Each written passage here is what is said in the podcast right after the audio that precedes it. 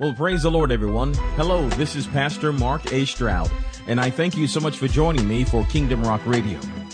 Well, on today's broadcast, I want you to hear the message entitled, Let's Go Offense.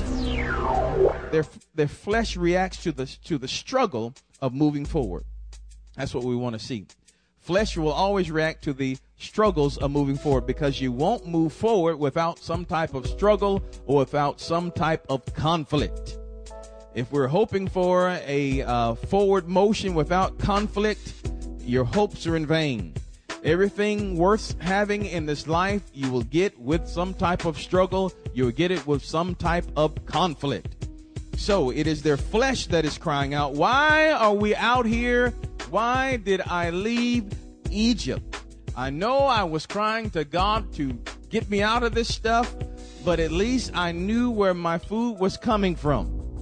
I knew Pharaoh was going to feed me. He may only fed me once a day or once every other day. And I, I had a job making bricks, uh, sometime with straw, without straw. At least I knew these things. But now they're going out into unfamiliar territory and they are afraid when they see the consequences of their actions, consequences of following God. Now, let me just go and read on, read on through this. Verse 12 says, uh, Is not this the word that we did tell thee in Egypt, saying, Let us alone, that we may serve the Egyptians? For it had been better for us to serve the Egyptians than that we should die in the wilderness. It was better for me to stay in that old relationship, that old abusive relationship. At least I did have a warm body there with me. I know it was beating me and hitting me, but at least I did have somebody than to be out here. Now I'm all by myself and now I don't have anybody. You think that was better? No, it was not better.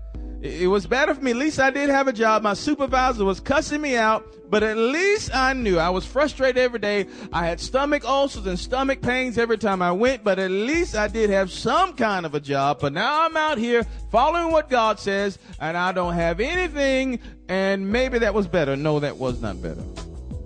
Are you with me? Turn to your neighbor and tell him you're worth more than that. Now, whether we want to believe that or not, God believes that about you. And that's why he brought his people out because you are worth more. You're worth more than that pain and that struggle and that constant abuse. That's why he brought you out of it.